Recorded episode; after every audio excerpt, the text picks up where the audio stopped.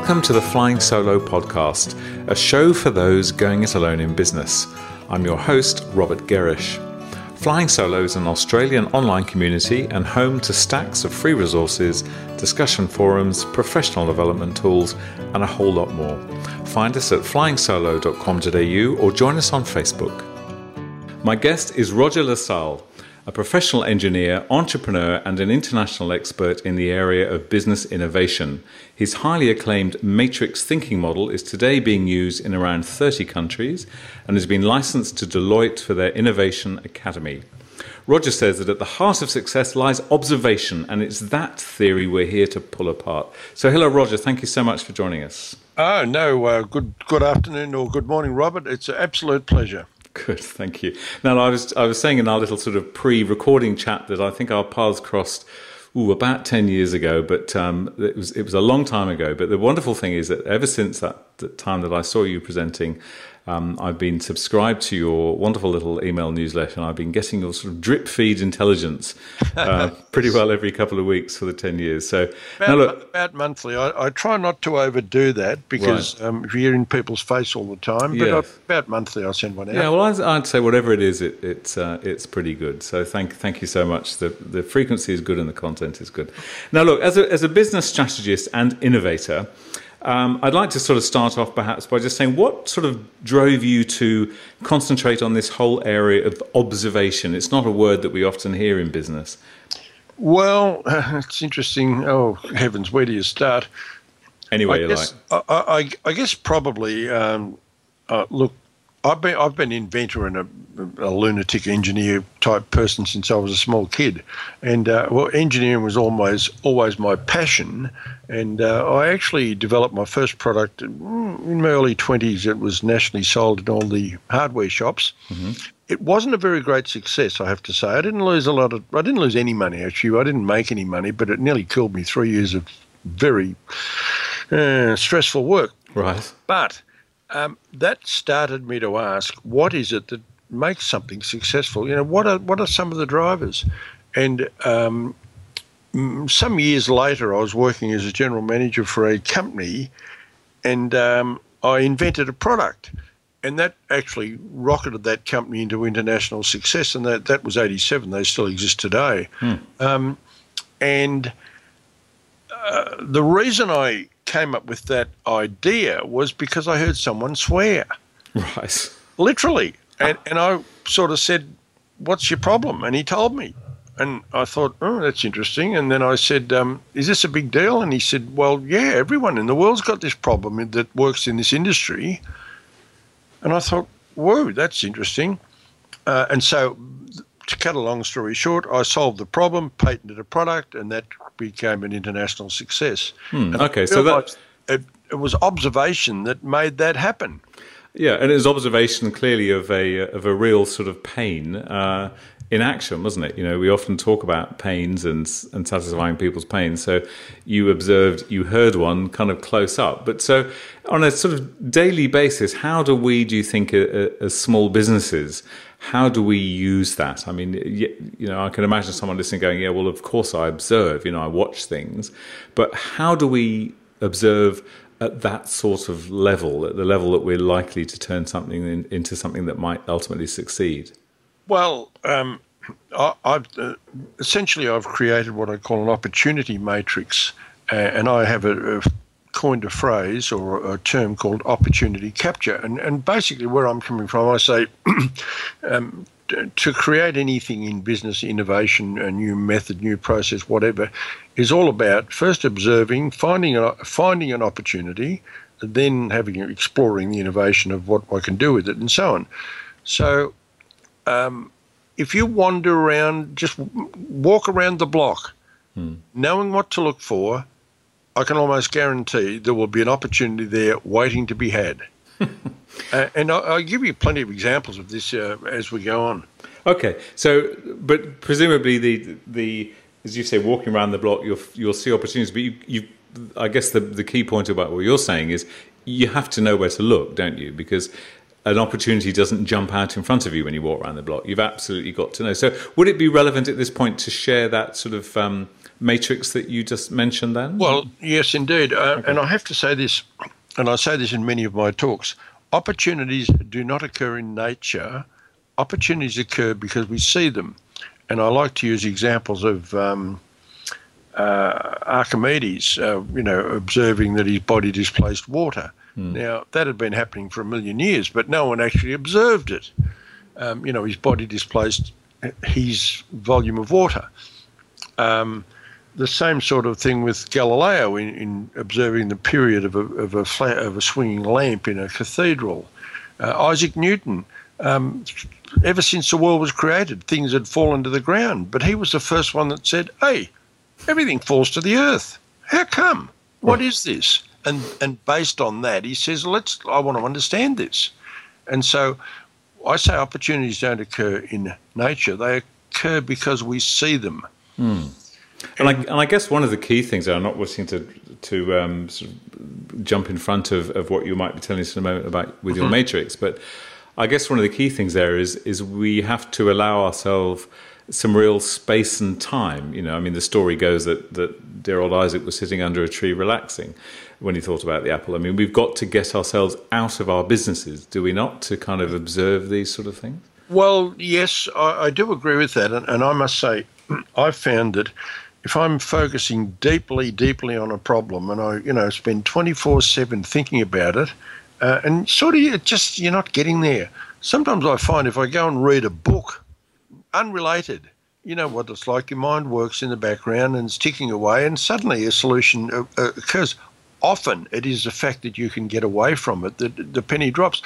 Some of my best ideas actually occur while I'm in the shower. Well, not believe it or not, I'm sure you'd believe mm, it because that's when you're really relaxed and just you know think about anything. Mm. Okay, so how does that? How does the matrix work? How do we turn this sort of thinking and this process yep. into something tangible that someone can, someone can use. Yes, indeed, and that's why I created this. And essentially, uh, I call it matrix thinking because the tools I've developed um, are a rectangular array of words, right. a very simple uh, array. Uh, and on the vertical left axis, there are words, uh, keywords I call seeds. Right. And these are what I call the fundamentals of um, a mat- of the, the opportunity matrix, there are five seeds. Mm-hmm. And this is a bit like you plant a seed and then you water it and it grows. Right. Um, and on the top horizontal axis, I have the stuff you water the seed with, and they're referred to as catalysts. Mm-hmm. So you can see a rectangular drawing now with seeds down the left and catalysts along the top. Yep. Now, for the opportunity matrix, there are five seeds. And these are very simple, and then I'll show you how you can use them. Okay, uh, perfect. Uh, the first one is what I refer to as a predictable activity. Now, it's all activity based because that's what humans do. It's not nature, it's activity. So the first one's predictable activity. Um, if I can predict something's going to happen, then perhaps I can position myself to take advantage of what I know will happen in the in the future. It could be the immediate future or the slightly longer term. Hmm. So that's pretty obvious, isn't it? Yep. Um, the next one is called widespread activity. Um, one of the I, I see many inventors, many people come to me with new ideas, and one of the common problems I find is that people have solved a problem for maybe themselves, but not for mm. everyone. That's interesting, isn't it? Because I remember reading uh, some findings of a survey recently about why so many of these new startups are not succeeding. And one of the main reasons they're not succeeding is there's no market for their products. Well, look, um, I always say to people, how many risks are there in business? I can tell you right now, there's only two risks. One, can we do it? You know, like, can we make it? Well, the tech, tech heads will tell you that in the first 30 seconds. Yeah and, and they'll certainly give you the degree of difficulty in trying to do something. So that's the first risk. Can we do it? Well, I don't worry about that because I know we can assess and measure that. Yep. The second risk is can we sell it? Hmm. And that's where everyone fails. Any business that fails, almost without exception, fails because they couldn't sell their product. So um, hmm. the first thing I look at um, when I'm looking at any new opportunities, what's the market risk? Anyway, so the second okay. thing is um, widespreadness, I call it. Okay, so now, predictable activity, widespread activity, or widespreadness. Yes, and okay. I'll give an example of that, uh, mm. if I may. Um, many years ago, uh, and I'm gee, 20 years ago, I guess, a fellow invented a paint roller that was a little tiny paint roller, about oh, I don't know, uh, four centimeters uh, long and about one and a half centimeters in diameter, with a little handle on it. Mm-hmm. The purpose to put suntan lotion on your back. Right. Like, woo! Hmm. How many of those are you going to sell? You know, I mean, it's just great. This fellow um, uh, tooled this, he manufactured it, he advertised it, he patented it, he, uh, and I and like how many would you sell? None, because it's not a widespread problem. Hmm. It's it's funny, interesting you say that because it's it's a com- it's a problem that everyone's aware of. So yes, it's a it's a problem, but I guess as you say, it's not a widespread problem. It's not an insurmountable problem. We well, seem to have found ways around it, don't we? Yeah, well, get a girlfriend, get a boyfriend, or whatever it is. You know, like it's not a difficult problem to solve, and it's certainly mm. no one's going to rush out and spend money on this. Right. I'm guessing that one didn't end happily then. Uh, well, I mean, that's no, it did not. Right. But funny enough, you know, in the last two or three months, I've seen, I think, on the market, I'm sure I saw advertised on television quite recently, somebody with something similar, hmm. which is quite surprising to me because uh, my guess is it'll end in much the, much the same way. But anyway, so the second one is widespreadness. We have yep. predictable, widespread. The next one is what I call repetition or repetitious activity. Yep. If you see something occurring uh, on a repetitive basis, you can almost guarantee there's an opportunity. Um, anything that's happened uh, repetitiously, you can you can see opportunities either for automation but in many cases you can't automate the thing. Mm-hmm. So you then say, well, let's take advantage of the repetition. We know, for example, the garbage truck is going to predictably, widespreadly, and repetitiously drive down my street every day, every week. Yep. Okay. Well, now I know that. What else can the garbage truck do? Well, it could read the read the remote meters. It could uh, deliver the local paper. They could advertise on it. Um, it, it, some councils are actually putting cameras on the front of their trucks to measure the um, the roadscape or the streetscape mm. on a weekly basis. Okay. So here's an example of finding uh, an opportunity just simply by looking at repetition. Hmm.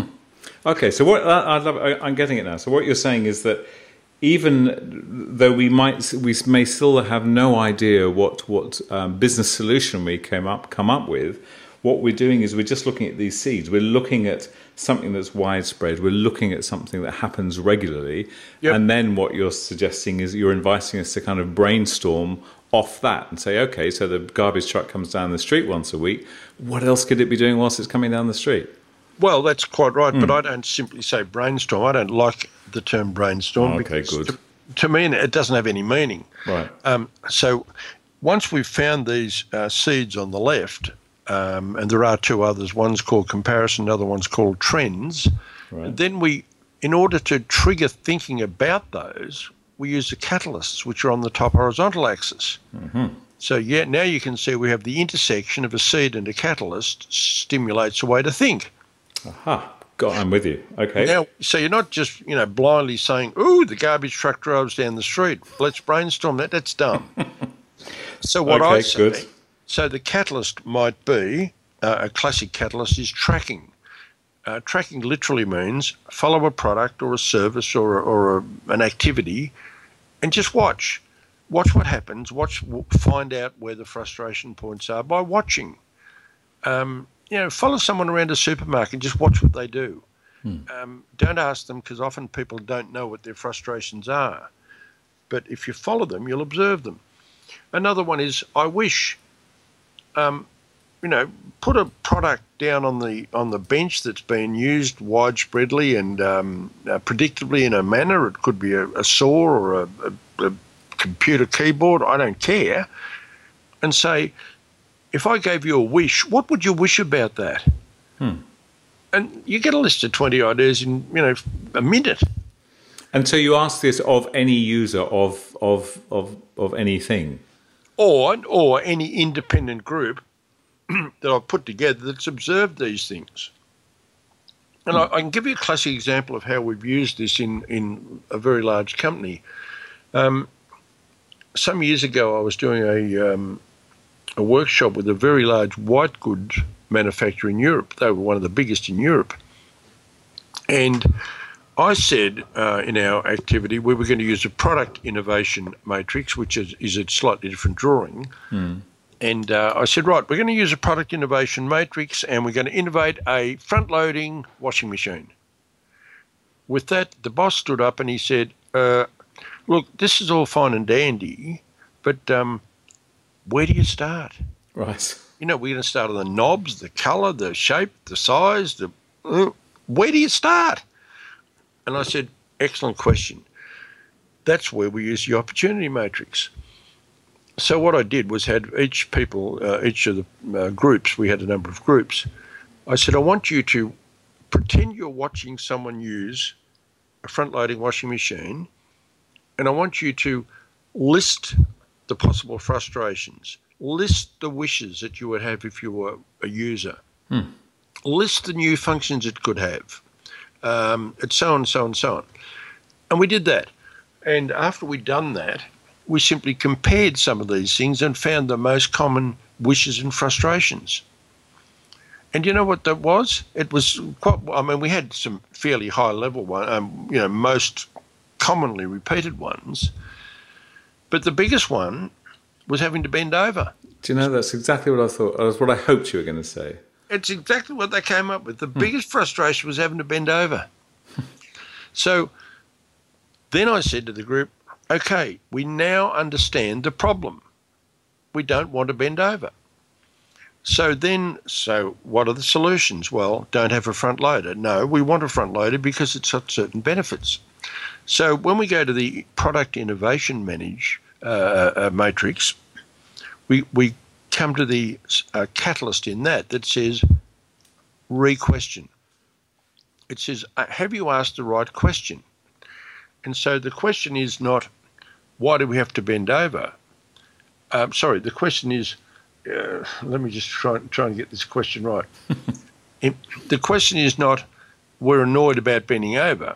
The question is, why do we have to bend over? Hmm. And you say, well, because the machine's on the ground. So what's the solution? Take the machine off the ground. Exactly. Lift mm. it up off the ground. And once you've done that, it's now at the right level.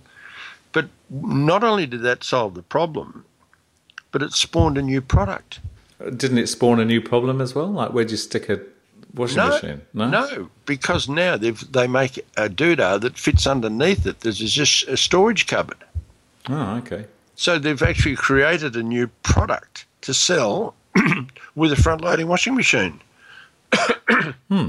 I'm impressed. Okay. And are they manufacturing this now? Is it happening? Uh, uh, look, I, I, I, believe they are, but the bottom line is that's that's a mechanism, and I can give you plenty of other ways mm. we've used this in the service industry as well. It's, it's so so simple. Well, look, let's let's. Uh, I, am going to take you up on that in a moment. So at the moment we've got we have catalysts, we've got tracking, I wish, and does that does it continue? Are there others? yeah, there's about eight of them. In fact, okay. I don't have the opportunity matrix. What? Yes, I do have it in front of me right now. Hold on a second. Dig it up. That's right. I'll there's about eight. There's about eight of them in the uh, opportunity matrix. Hmm. Uh, in the product innovation matrix, there are twelve. Um, and now, whilst, you, whilst you're digging that one out, you're you're a man who loves. What's the plural of matrix? Is it matrices? Matrices. Matrices. So you're a lover of matrices, aren't you? Well, I, I wasn't before I did this. In right. fact, um, you, I don't know if you're a mathematician, but I'm an engineer and studied. Uh, there's a whole subject called matrices. Right. I'm about as far from a mathematician as you can get, so I'm not well, one of them. Believe me, there is a, a, huge study of matrices, uh, matrix mathematics. Okay. You can, you know, add and divide and subtract and multiply matrices, uh, matrices as they're called, and right. do enormous stuff. Anyway, the catalyst for um, the opportunity matrix yeah. are uh, frustration, future gazing, which means stand in the future and look back at what you see happening and say, why is it like this? Because I can promise you, your great grandchildren, when they look at it, are going to laugh. Mm.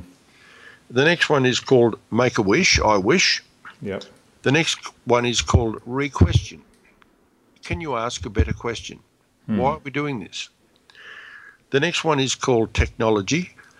What technology could I apply to this problem to remove it? Uh, the next one is called tracking, which means um, let's. that's, that's the following the person around the supermarket. Correct. And, yeah. and a good example of that is uh, honey. When honey was provided in uh, jars, people were, were uh, frustrated and annoyed because it was sticky and messy. Hmm. When they put it in squeeze containers, sales essentially doubled. It's still sticky and messy, though. I don't like those squeeze containers, but that's well, another topic. Well, it is another topic, yeah. I, I, guess. But so you possibly buy it in jars from your local. Um, it's pro- it's an improvement on jars. I'll give you that much. Yeah, and and the next one is called transfer. Okay. Um, look what is happening in another paradigm, and see if you can transfer it to this paradigm. Uh, and I've used that very, very successfully. In fact, I've just returned from uh, overseas and uh, I did a workshop for an organisation, uh, a cell phone company, uh, there about, mm, got to be three years ago. Uh, we did three workshops over three days, massive workshop, about 80 people mm. in each one.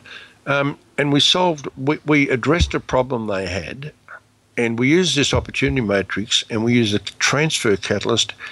And funny, I ran into the CEO of this organisation at the airport going into the uh, the place, and he told me that they're just rolling it out. It's taken them a couple of years to get all the ducks in a row. He said this has absolutely blitzed the competition. and, this, and I can explain exactly what it was we did if you wish. But yeah, go on. Let's hear it. Well, this was a cell phone company that had a monopoly.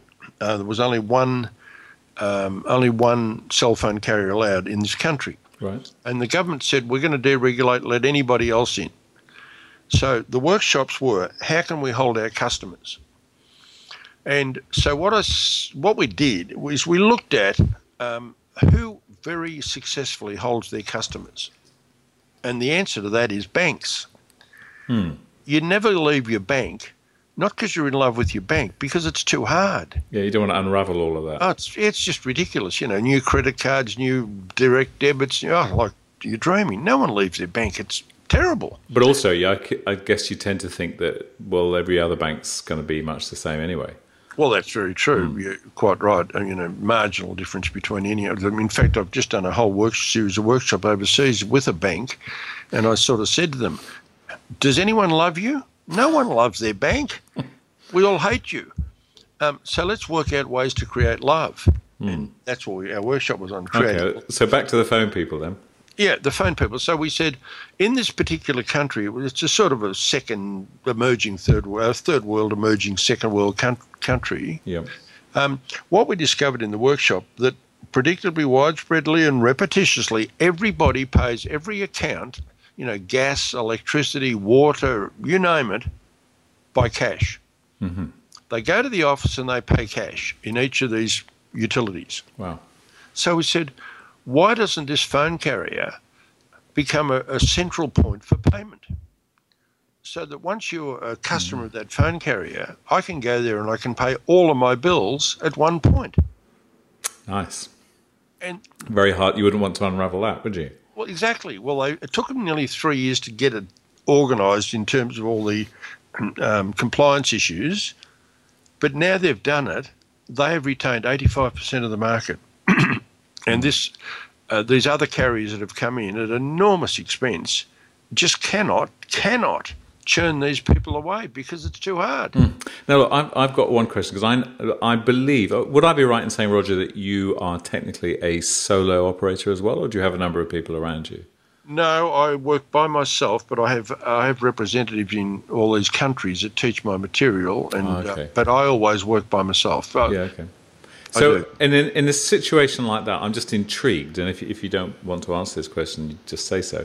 When you go into a, an organization like that and you help them find a solution that is going to revolutionize their business and, and very importantly, kind of guarantee the future of their business when the doors are about to go, be opened a lot yep. wider. Do you literally just kind of get a fee for turning up and doing that, or do you yes. get, you don't get a clip of the ticket going forward, sort of thing? Uh, no, I don't. I don't. But pardon me. Uh, often, uh, out of some of these sessions uh, comes opportunities to do other stuff that I find, and I'm I'm doing some stuff now, and I develop my own products. I'm doing two products course, at the moment. Of course, I forgot you are you you're deep down. You are absolutely an inventor, aren't you? And you're still Well, inventing. yeah, exactly. And in fact, I'll tell you an interesting one out of this um, using this matrix. I did a session in Istanbul uh, for a a uh, petroleum company some year, about eighteen months ago, actually. Right. And um,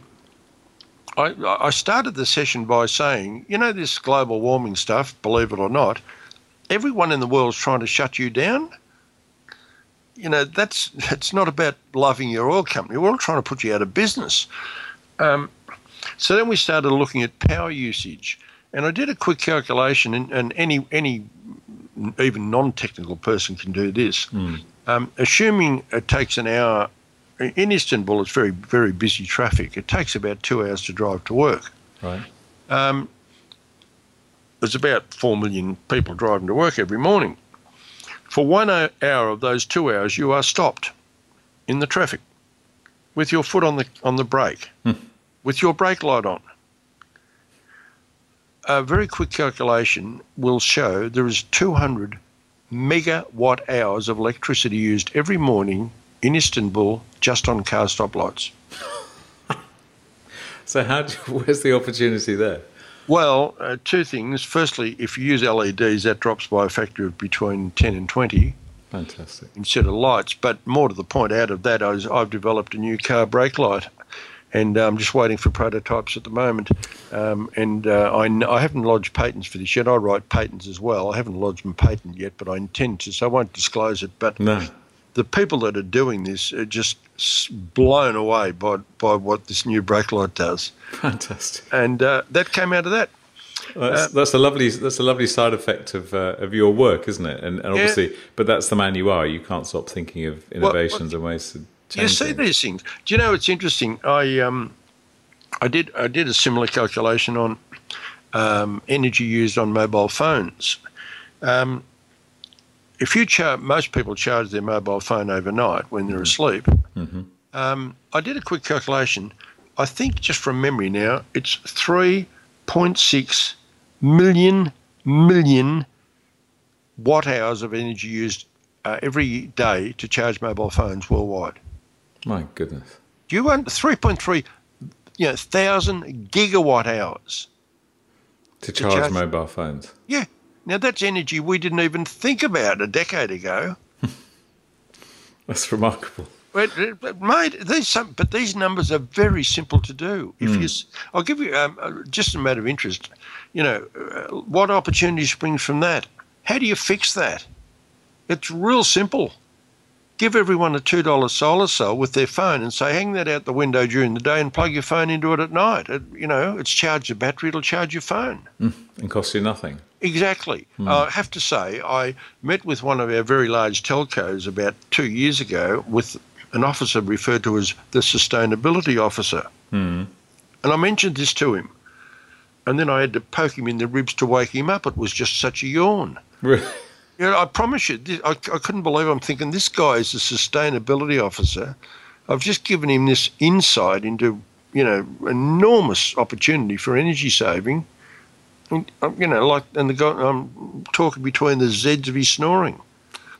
That, uh, do you come across that sort of response very often? I mean, is Yes. that, oh, well, that must be killing and quashing so much innovation. It's just it's that's desperately sad, isn't it? Well, I, I can tell you now the um, the most common thing I hear from large companies uh, when I present uh, uh, new ideas to people is, "Who else is doing it? No one. Oh, I don't want to be first.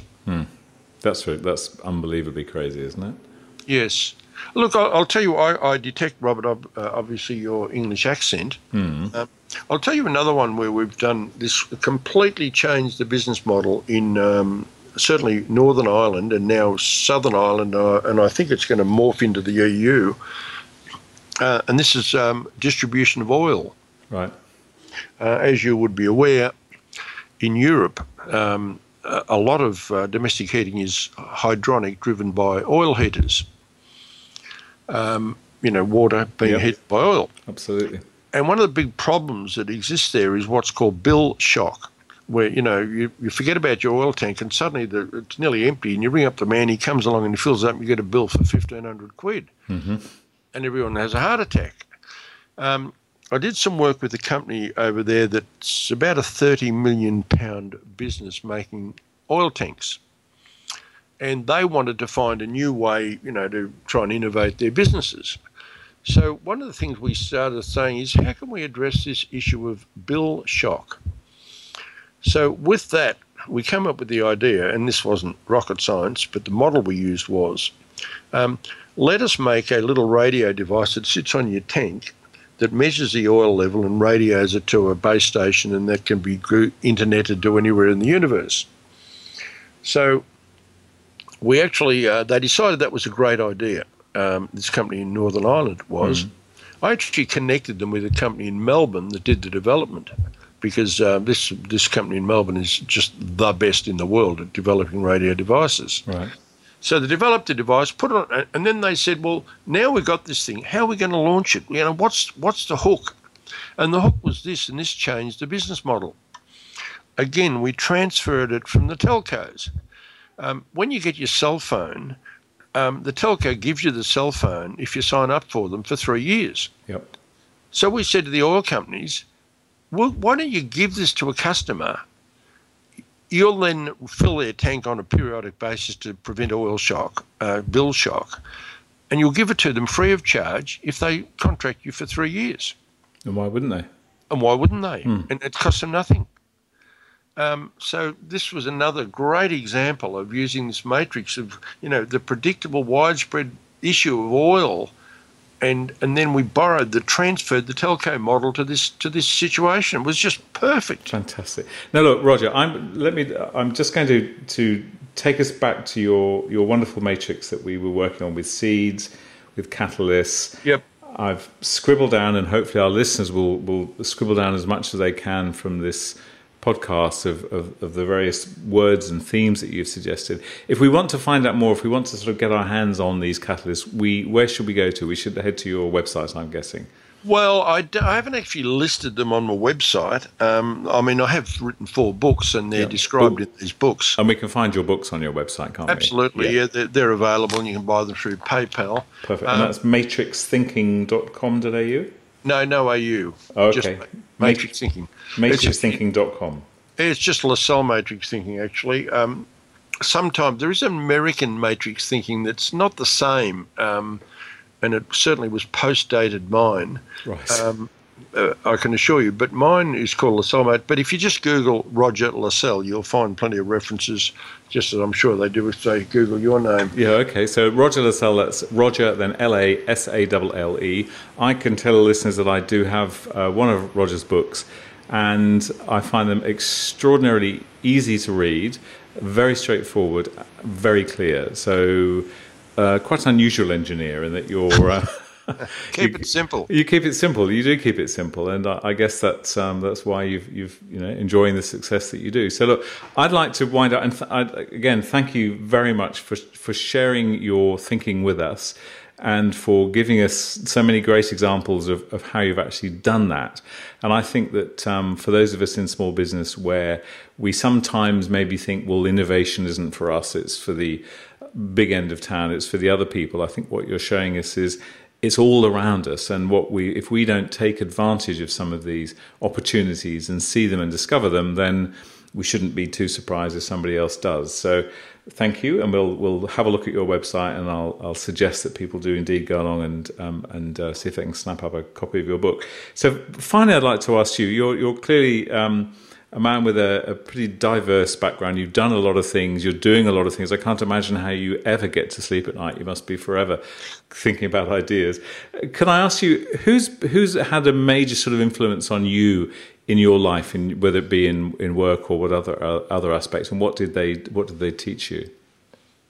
Uh, that's, uh, uh no one's ever asked me that question. It reminds me of, of a scene out of The Office. Uh, you, I, I, bet you remember the scene, even. I don't actually, but tell me, what was the response? Um, in the scene, yes, um, it was uh, Ricky Gervais was um, he was interviewing the, the switchboard girl um, for a, a, a, review of her position, you know. Yeah. And the question was, who's had the greatest influence on you? and she said, uh, "Well, my mum." He said, "No, no, not your family." Uh, um, uh, I think I know where he was going yeah, with this. And, then, and then he kept going. Oh, oh he kept going uh, until she said him and she and he said, "Oh, me? Oh, you're kidding? Yeah. Oh, well, um, do you mean greatest? Yeah. Okay, I'll tick that."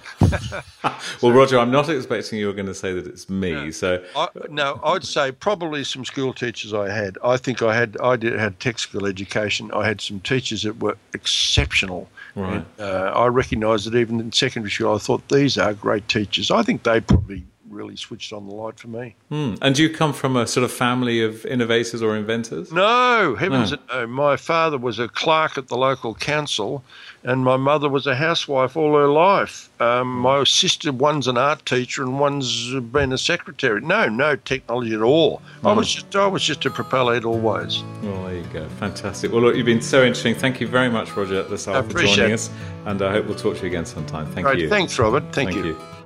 And that's where we'll leave this show from Flying Solo. I'm Robert Gerrish, and we hope you'll join us next time. If you're looking to start a business or rejuvenate the one you're in, you'll find heaps of resources at flyingsolo.com.au and a supportive community on our forums and Facebook. Thanks for listening.